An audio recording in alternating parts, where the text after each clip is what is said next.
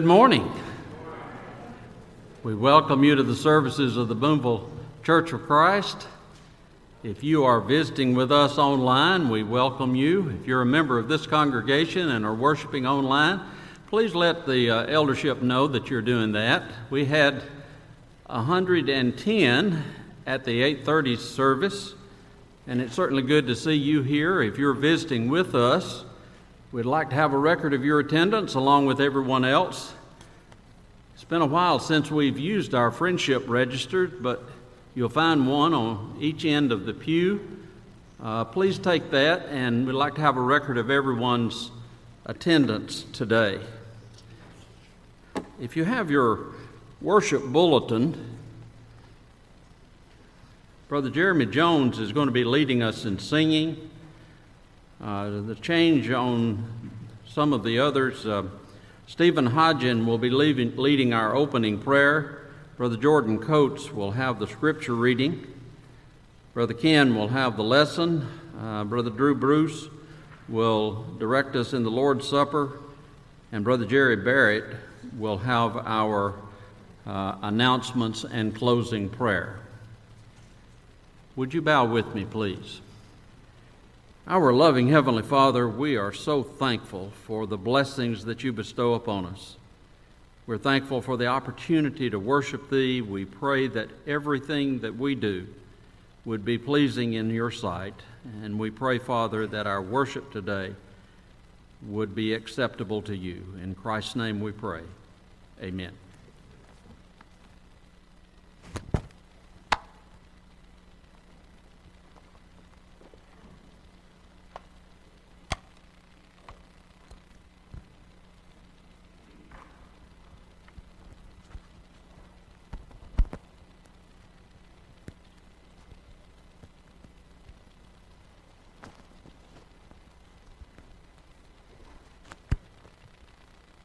Maybe that'll stay.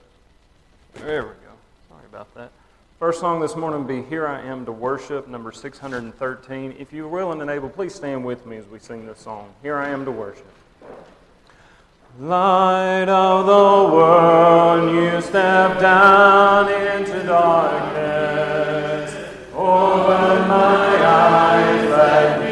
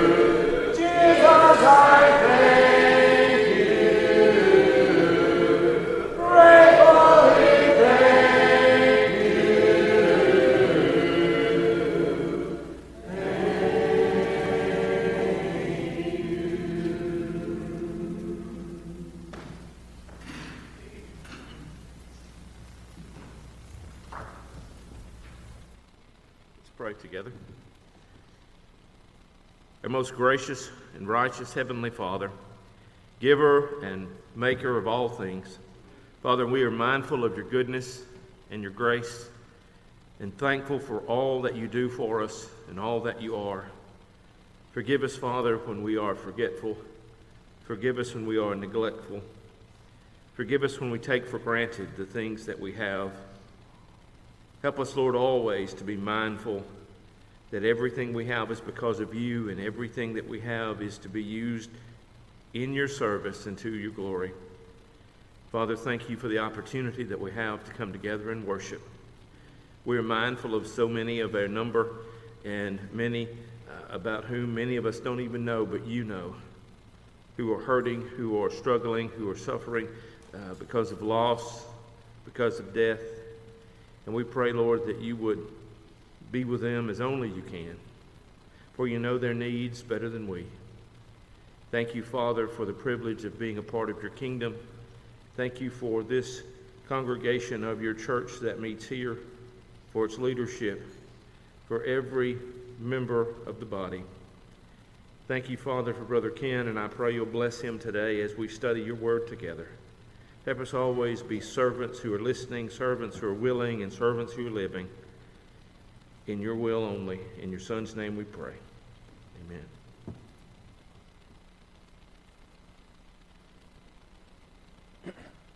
Number 940, Only a Step, will be our song of invitation after uh, Brother Ken's lesson, 940.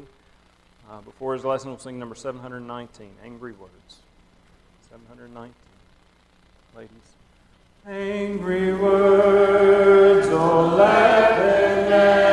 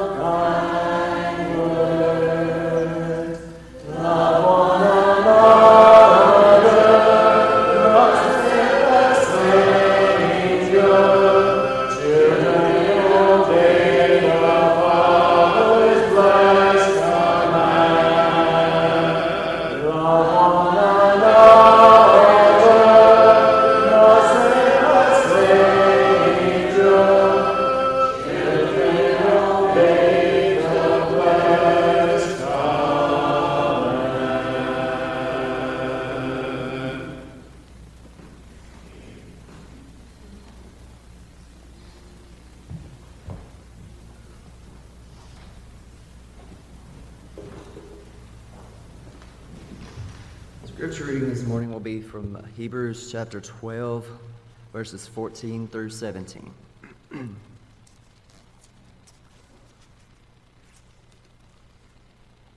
Strive for peace with everyone, and for the holiness without which no one will see the Lord. See to it that no one fails to obtain the grace of God, that no root of bitterness springs up and causes trouble, and by it many become defiled that no one is sexually immoral or unholy like Esau, who sold his birthright for a single meal. For you know that afterward, when he desired to inherit the blessing, he was rejected, for he found no chance to repent, though he sought it with tears.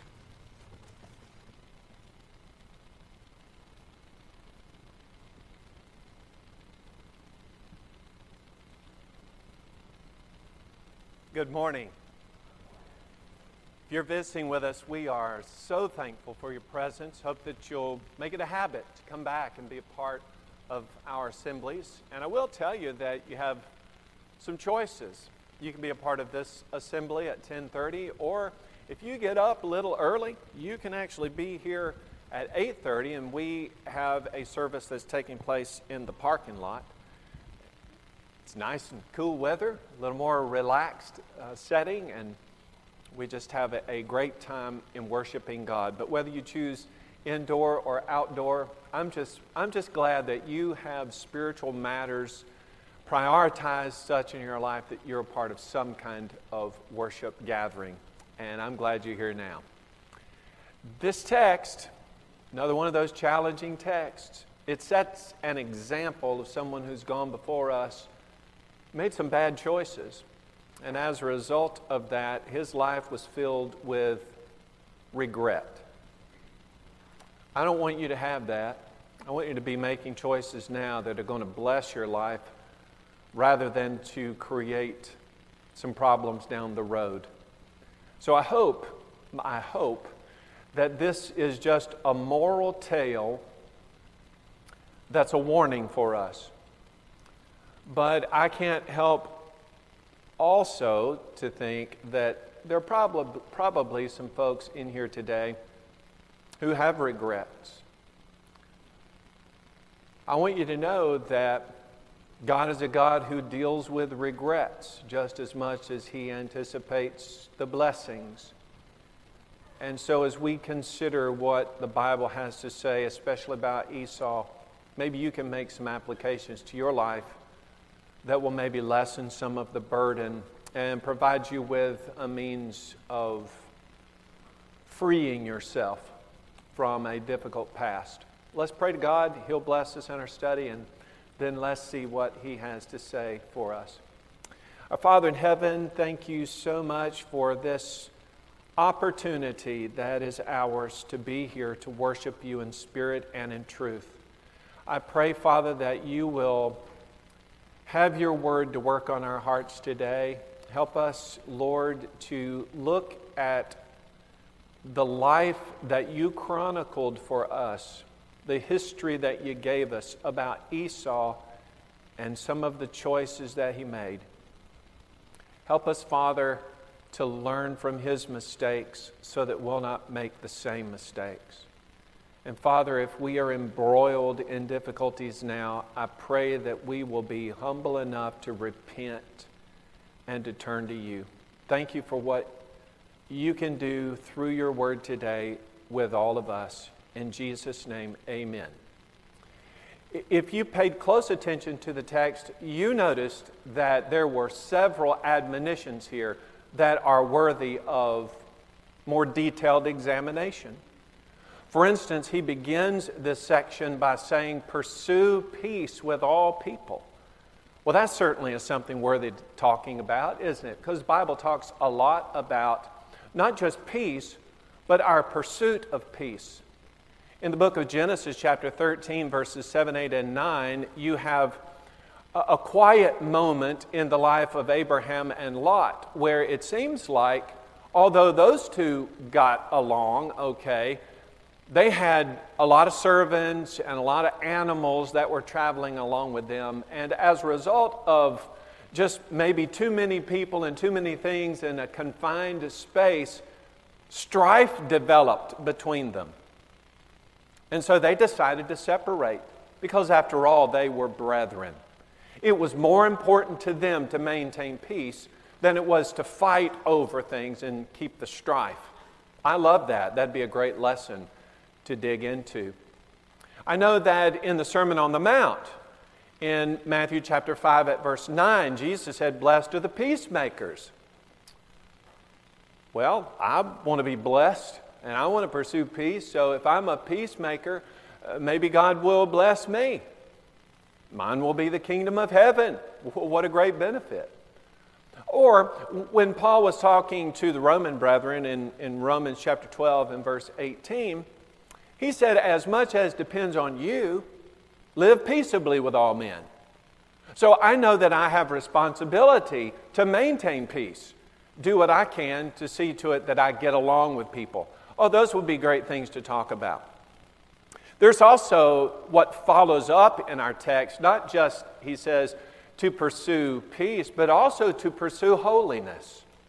Now, he says, holiness without which no one will see the Lord. Holiness is required in order to be in the presence of God. And again, I think about something Jesus said in the Sermon on the Mount, Matthew chapter 5 at verse 8. Blessed are the pure in heart, for they shall see God. If I want to see God, I got to have purity of heart. Got to be a, a holy person. So I need to pursue that. That'd be a great lesson. And one day, I'm sure, we'll talk about that. And, and then there's also kind of a, I don't know, a curiosity question that develops out of this text when he refers to a root of bitterness. I tend to think that refers back to a statement that's made about a root of bitterness in the book of Deuteronomy, chapter 29, verse 18. And in that context, the root of bitterness that had sprung up among the children of God was actually idolatry. And so the point is don't let that idolatry continue to flourish in you because ultimately it's not just going to affect the original idolater, it's going to cause other people to be sidelined as well, to lose their focus to worship idols. And so that kind of connects itself with 1 Corinthians 5, where you have the church that was, was maintaining a relationship with someone who was in sin. And Paul says, Boy, I've already judged that thing, and don't you know you need to get the leaven out of this lump? Because, same idea, once sin is in the body, it tends to multiply. It affects other people. No doubt about it, those admonitions are important lessons, and we ought to look at them, but not today. Today, we're going to look at the story of Esau and about how Esau made some choices in his life that ultimately led to terrible, terrible regrets. Now, we're not going to do this part of it this morning. This will be like a homework assignment. So I know so many of you are teachers out there. This is just, you know, I'm just kind of a get back at you. but it, here's your homework assignment. Today, just take the time to read from Genesis, only two sections. One is from Genesis chapter 25. Look at verses 29 to 34. And then also the two chapters on down, chapter 27, and we're going to look at verses 30 to 40. Now, in chapter 25, you have Esau, who he's the firstborn in this family. And to the firstborn go really all the spoils, so to speak. All the blessings of the family, the, the position as patriarch in the family were naturally going to go to Esau because he's the firstborn. In this text, Esau, who is a, a, very worldly, outdoorsy type of man, he's been hunting. He comes in after a difficult day of hunting. Boy, he is hungry. And his brother Jacob, who is described as one who kind of lived in the tents, he had cooked up a big old pot of lentil stew, bean soup, and Esau loved that kind of stuff. And he's like, Oh, give me, give me some of that soup. I'm about to die. And Jacob says, Hey, you know what? I'm sure he's just stirring it and getting the aroma out in the tent. He's like, Well, I don't know. Hey, hey, I know what? If you give me that birthright, I'll give you soup. And Esau's like, I'm about to die. What is soup to a dying man? I tell you what, I'm, I'm going to I'm going to give you the birthright, you give me the soup. And so they made that, they made that exchange. Two chapters later, chapter 27, I, I get the idea that Esau thinks, well, you know, I messed up there, but it, at least I can get the blessing of my father. That will get everything right. But before Esau even comes on the scene, his brother has fooled his father through deceit and has obtained the blessing. And as a result of that, twice now, Esau has missed out on the most important opportunities of his entire life. Now, what we're going to see out of this are basically three lessons. We will see the fact that he missed his opportunity. Secondly, that when he missed the opportunity, there wasn't any way to get another opportunity. And then finally, all that was left to do was just to cry in his regret. I want you to think with me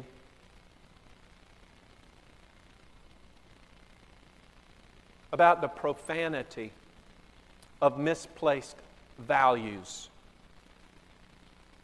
This text says from Hebrews 12 that Esau was a profane man. Now, when you hear that word profanity, if, if I were to use it here, you'd probably think I'm just talking about bad language. But that's a real limited idea. That's not what this text is really talking about. In this text, the idea of being profane is not properly respecting or honoring something that is holy or of great value. It's like what Ezekiel described in Ezekiel 22 and verse 26. In that text, you have some priests who, first of all, they don't obey the law of God. And then, secondly, they're not giving proper respect to holy things. It says that they are profane with regard to those holy things. And he goes on to describe the situation. He said they just, they don't know how, or at least they don't, distinguish between the holy and the unholy. They don't distinguish between the unclean and the clean. It's like the profanity that is seen when someone prefers the secular over the spiritual. It's the profanity that you see when a person prefers recreation over religion.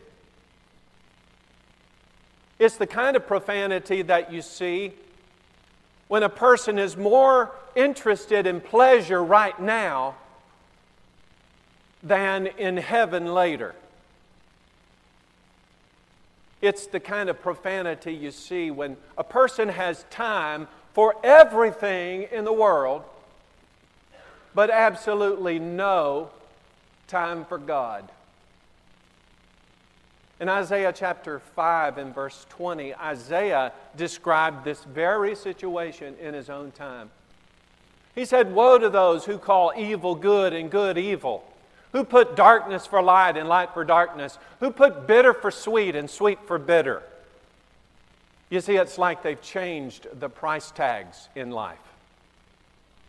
They've taken those things which are valuable and put a very low price on them and the things that are invaluable and counting them as practically priceless. Jesus said, You be careful about that kind of thinking. In Matthew 6, beginning at verse 19, he says, Do not lay up for yourselves treasures on earth where moth and rust destroy and where thieves break in and steal, but rather lay up for yourselves treasures in heaven where neither moth nor rust destroy and where thieves do not break in and steal. For where your treasure is, there your heart will be also. In chapter 16, verse 26, what profit is it to a man if he gains the whole world, that's secular, that's material, and loses his own soul, that's, that's spiritual, that's eternal? What are we thinking? Esau was that kind of man, the secular man, who loves to play outdoors. I mean, literally, that's who he was. Likes to go hunting on the weekends, maybe go on a big fishing trip somewhere, spend a lot of money on equipment. That's all he thinks about. He's that man who would say, You know what? You only go around once in life. You need to grab all the gusto you can. I'm going to live my life to the fullest. Esau's like that woman who knows everything that's happening in Hollywood who is up on the latest fashions, who keeps her house in pristine condition, always having the faddish furniture and all the decorations to match. But in her life, she has God and the Bible and prayer in the closet. Esau is that man who is just too busy, too interested in other things to be concerned with the things of God. That is the profanity of misplaced values. But also in this text, we see the tragedy of irreparable folly. Now, also in this text, it says, with regard to Esau, that he found no place for repentance, though he sought it carefully with tears. He found no place for repentance. In Galatians chapter 6, verses 7 and 8, it says, Do not be deceived, God is not mocked. For whatever a man sows, that he will also reap. For whoever sows to the flesh will of the flesh reap corruption, but whoever sows to the Spirit will of the Spirit reap everlasting life. You get what you sow. If you sow carnal, secular things, you'll get the result of that a fading profit. If you sow to spiritual things, you'll get the result of that eternal profits. Oh, what would you like? Something that fades away? Something eternal. Some people, for a reason or another, have no mechanism by which to judge the decisions that they make, and they just go roughshod over life. Be certain that the decisions that you make whether good or bad, have, have consequences. They have results that come with them. You say, but uh, Ken, uh, uh, the text, it says that he found no place for repentance. Is that saying that once he committed a sin that he couldn't get repentance for it? No, that, that's not what that's saying at all. You know that repentance is available. Isaiah chapter 1, verse 18, right? Though your sins be as scarlet, they shall be as white as snow. Though they be red like crimson, they shall be as wool. You can be forgiven of your sin. The problem is that even though you can be forgiven of your sin, many times the consequence of that sin continues right along with you. You can't ever outrun it, it follows you everywhere you go. Not only does this text say that Esau was a profane person, there is kind of a, I don't know, it's almost a mystery. Because it says, as a fornicator or profane person. And I think, now, wait a second.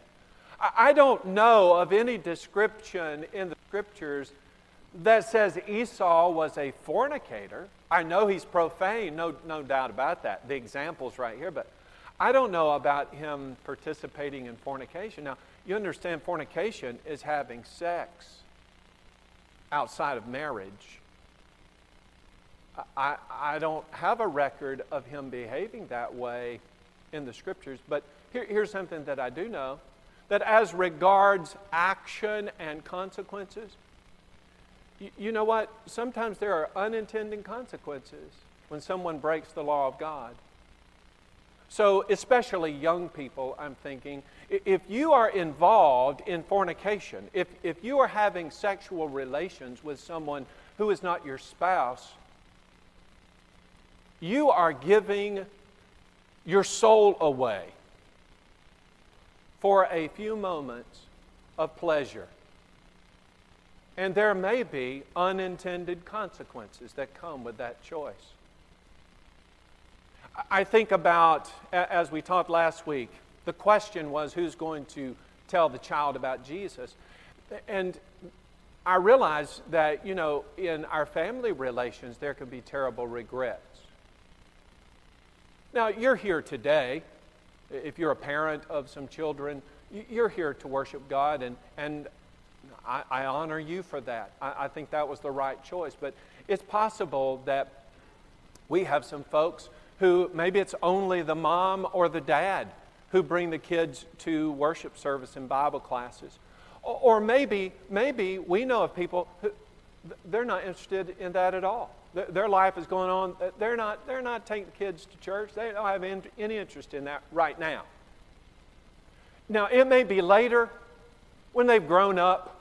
You know, they're not so interested in trying to, to beat the Joneses next door, or keep up with them, or they're not climbing the ladder of status. Uh, they've kind of settled in their lives and now they're satisfied and they're like, you know, there's something missing. And maybe they'll meet one of you and they'll say, you know what? What's missing in our life is Jesus. And they obey the gospel and they're saved. You say, Ken, they repented of that life of neglect and now they're on the right road. Yeah, that's right. Peace. Great. Love it. But what happens to those kids? Those kids were actually brought up in a home that had no regard whatsoever for God. Now, I'm happy for the parents. I really am. But you can't go back and do anything about those kids. You're hoping that you got a knowledge of the Lord, you came to your senses in time that you can bring them along, but maybe not. Same is true in a marriage relationship. Maybe you began your relationship kind of in a carnal way. Listen, I, have had lots of I've had lots of couples, lots of them, come in. Their eyes are all starry. Oh, we, we want to get married, Ken. We are in love. And I'm sitting there like, okay, you're in love. Tell me about it. Oh, it was, a, it was just like it was just like one of them fairy tales. It's like one of those TV shows you see. I, I was kind of on the other side of the room and I saw her. Our eyes met. Boom! Instant love. It was love at first sight. Oh, I just love. Okay. Tell me a little more about that love you have for her or for him. Because if it's just physical attraction, now I know what you're thinking. Yeah, Ken we're going to keep ourselves up. You know, we're into fitness big and we're going to, oh, okay, that's fine. Great. But practically speaking, I'm just going to tell you, I, I promise you, you can write this down, you're going to change over time. And so is that one who's got your interest right now. Once that's gone, what, what do you have? Once the physical attraction isn't what it used to be, what are you going to have then? For too many people, they don't have anything and they move on. Terrible consequences come in a decision like that in our marriages, we need to be make, making sure that our marriages are founded on biblical principles and that we made a good choice with the spouse that we are joining our lives to for an entire lifetime. if we choose otherwise, you've heard this story many times, too many times. Boys at a party or something there's some drinking going on. He gets a little too much alcohol, but he's got to get home, so he climbs in his car. And headed down the highway, he loses control of his automobile. And he kills an innocent person in the other lane. Oh, he survives. And you may say, well, Ken, we, we should work with this person and, and reclaim them and, and see that they repent and get their life back on track. Great, yes. But here's what I want us to understand. While that repentance can happen, I, I, can, I can repent of the fornication, I can repent of the problems with my children, I can repent of the problems in my marriage, I can repent for having killed somebody as a result of my stupid, foolish decision, but I can't bring them back from the grave.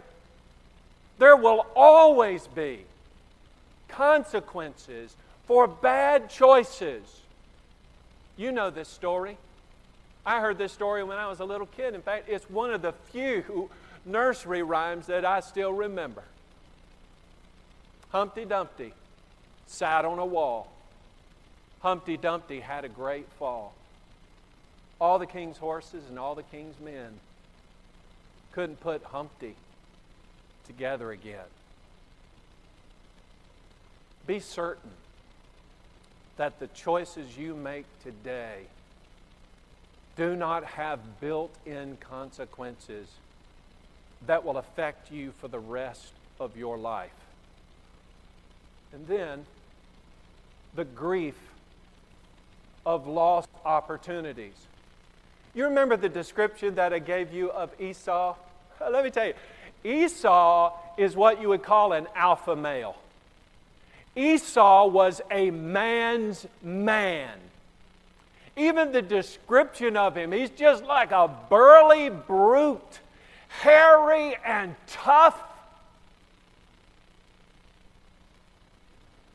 But in Genesis chapter 27 and verse 34, that is not the image that comes to mind. In that place, the Bible says that after he heard what his father had to say, his father's Isaac telling him that there's going to be no blessing today. When he heard that, the Bible says that he cried an exceedingly great and bitter cry. And here's what he said to his father Bless me, me also, oh my father. Isaac says, I can't bless you. I've already given it to your brother. Esau's like, he's a deceiver. He can't receive that blessing. It wasn't legitimate. Isaac said, I have blessed what I have blessed. No, no. Don't you know, Dad, I already gave away my birthright? And, and boy, that was such a dumb thing that I did. I made a terrible mistake. I'm filled with regrets, but at least you can help me save the situation by giving me the blessing. Please, Father, please an exceedingly great and bitter cry. John Greenleaf Whittier. I don't know everything that he ever wrote. I don't even know the whole of what this comes from, but I do remember this one statement that he made. For all the sad words of tongue or pen, the saddest are these you know it? It might have been. If I could live my life over again, but you can't.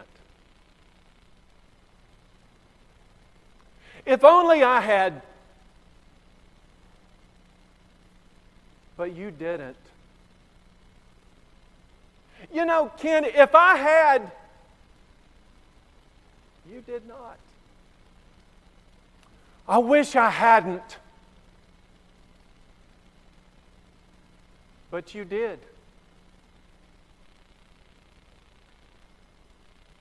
And the worst consequence of all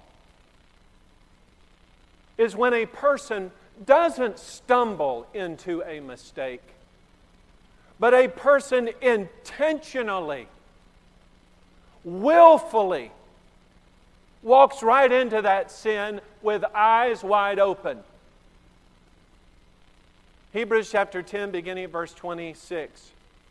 For if we sin willfully after we've received the knowledge of the truth, there no longer remains a sacrifice for sin, but a certain fearful expectation of judgment and fiery indignation which will devour the adversaries. Anyone who rejected Moses' law died without mercy on the testimony of two or three witnesses. Of how much worse punishment do you suppose will he be thought worthy?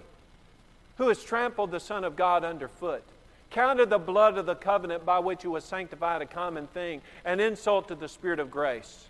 For we know him who said, Vengeance is mine, I will repay, says the Lord.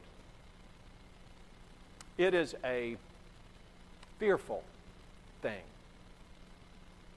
to fall into the hands of the living God.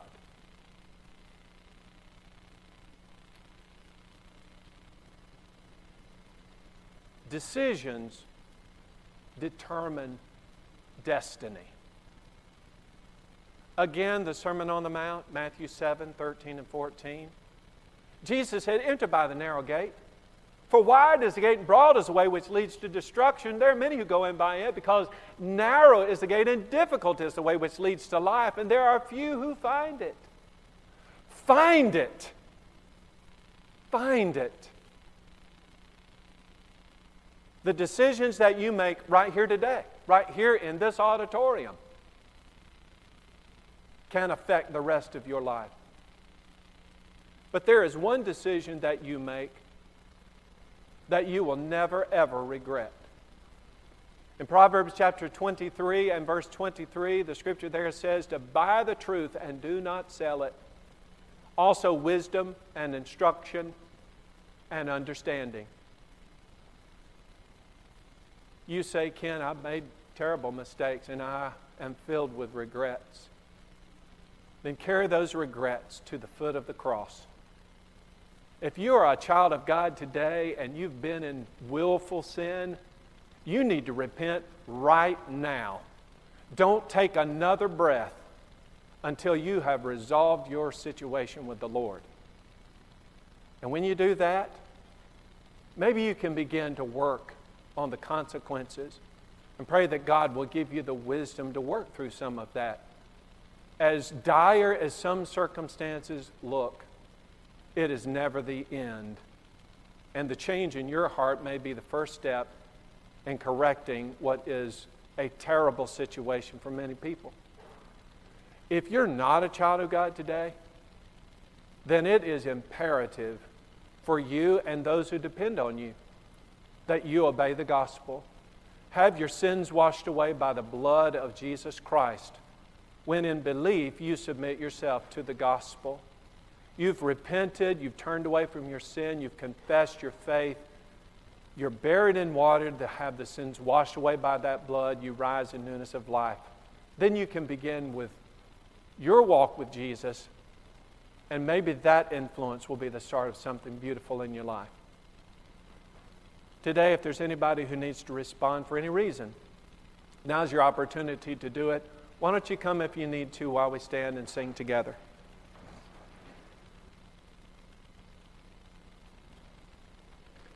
Hear the sweet voice of Jesus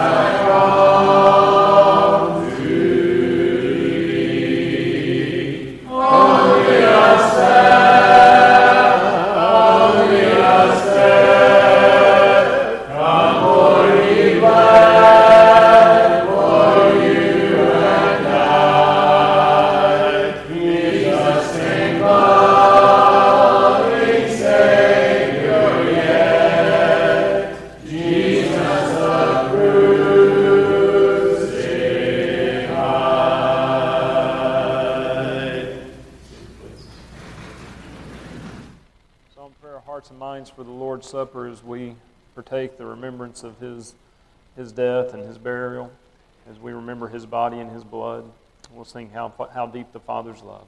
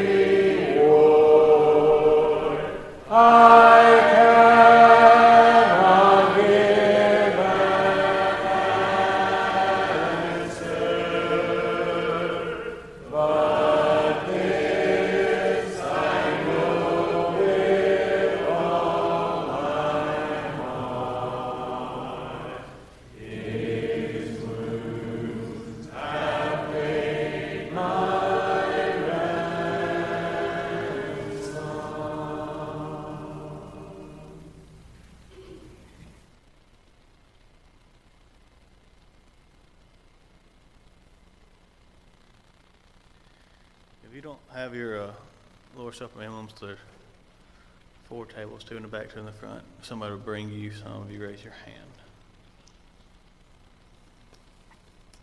Okay. Let's pray.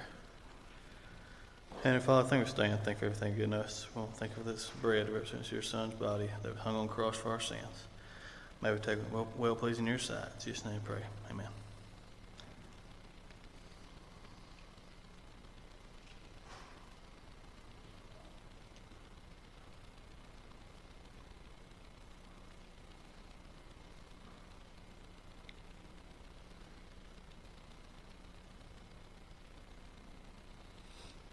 Let's pray again.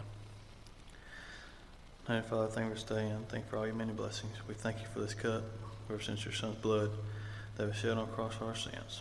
We go, minds go back to the cross so we partake it. In Jesus' name we pray. Amen.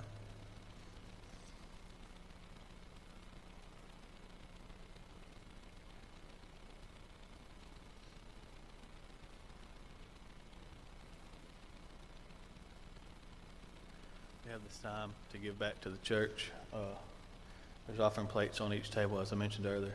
Um, let's have a prayer for them. Heavenly Father, we want to thank you for all the blessings you give us, all the material and spiritual blessings. We ask that we give back to you with unselfish hearts. In Jesus' name, I pray. Amen.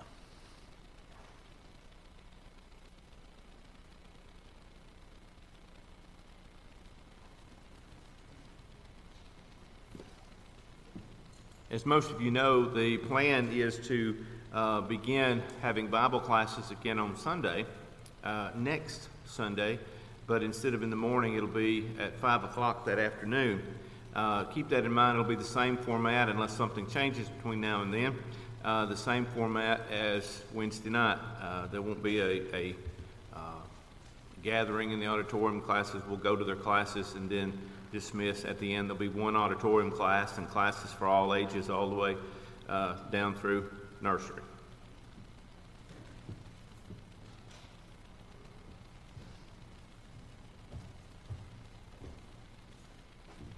Good morning. Well, there's uh, 126 of us here, and there were 110 outside, so 236. 236, that's really good. God gave us a beautiful day outside and inside today. Um, we have a very extensive prayer list, as usual. Uh, we have one person still in the hospital, that's Brenda Dawson. As you know, her back uh, has given her a lot of problems, and she's uh, had a very extensive surgery. So let's be in prayer for her, as well as everyone else that's on here. That's a long list of uh, folks, and as always, let's be in prayer for them.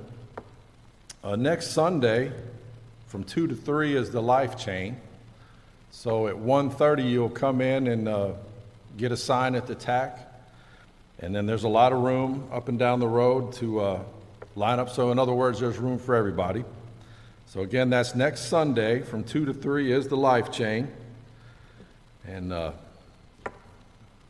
if at all possible, be here for that.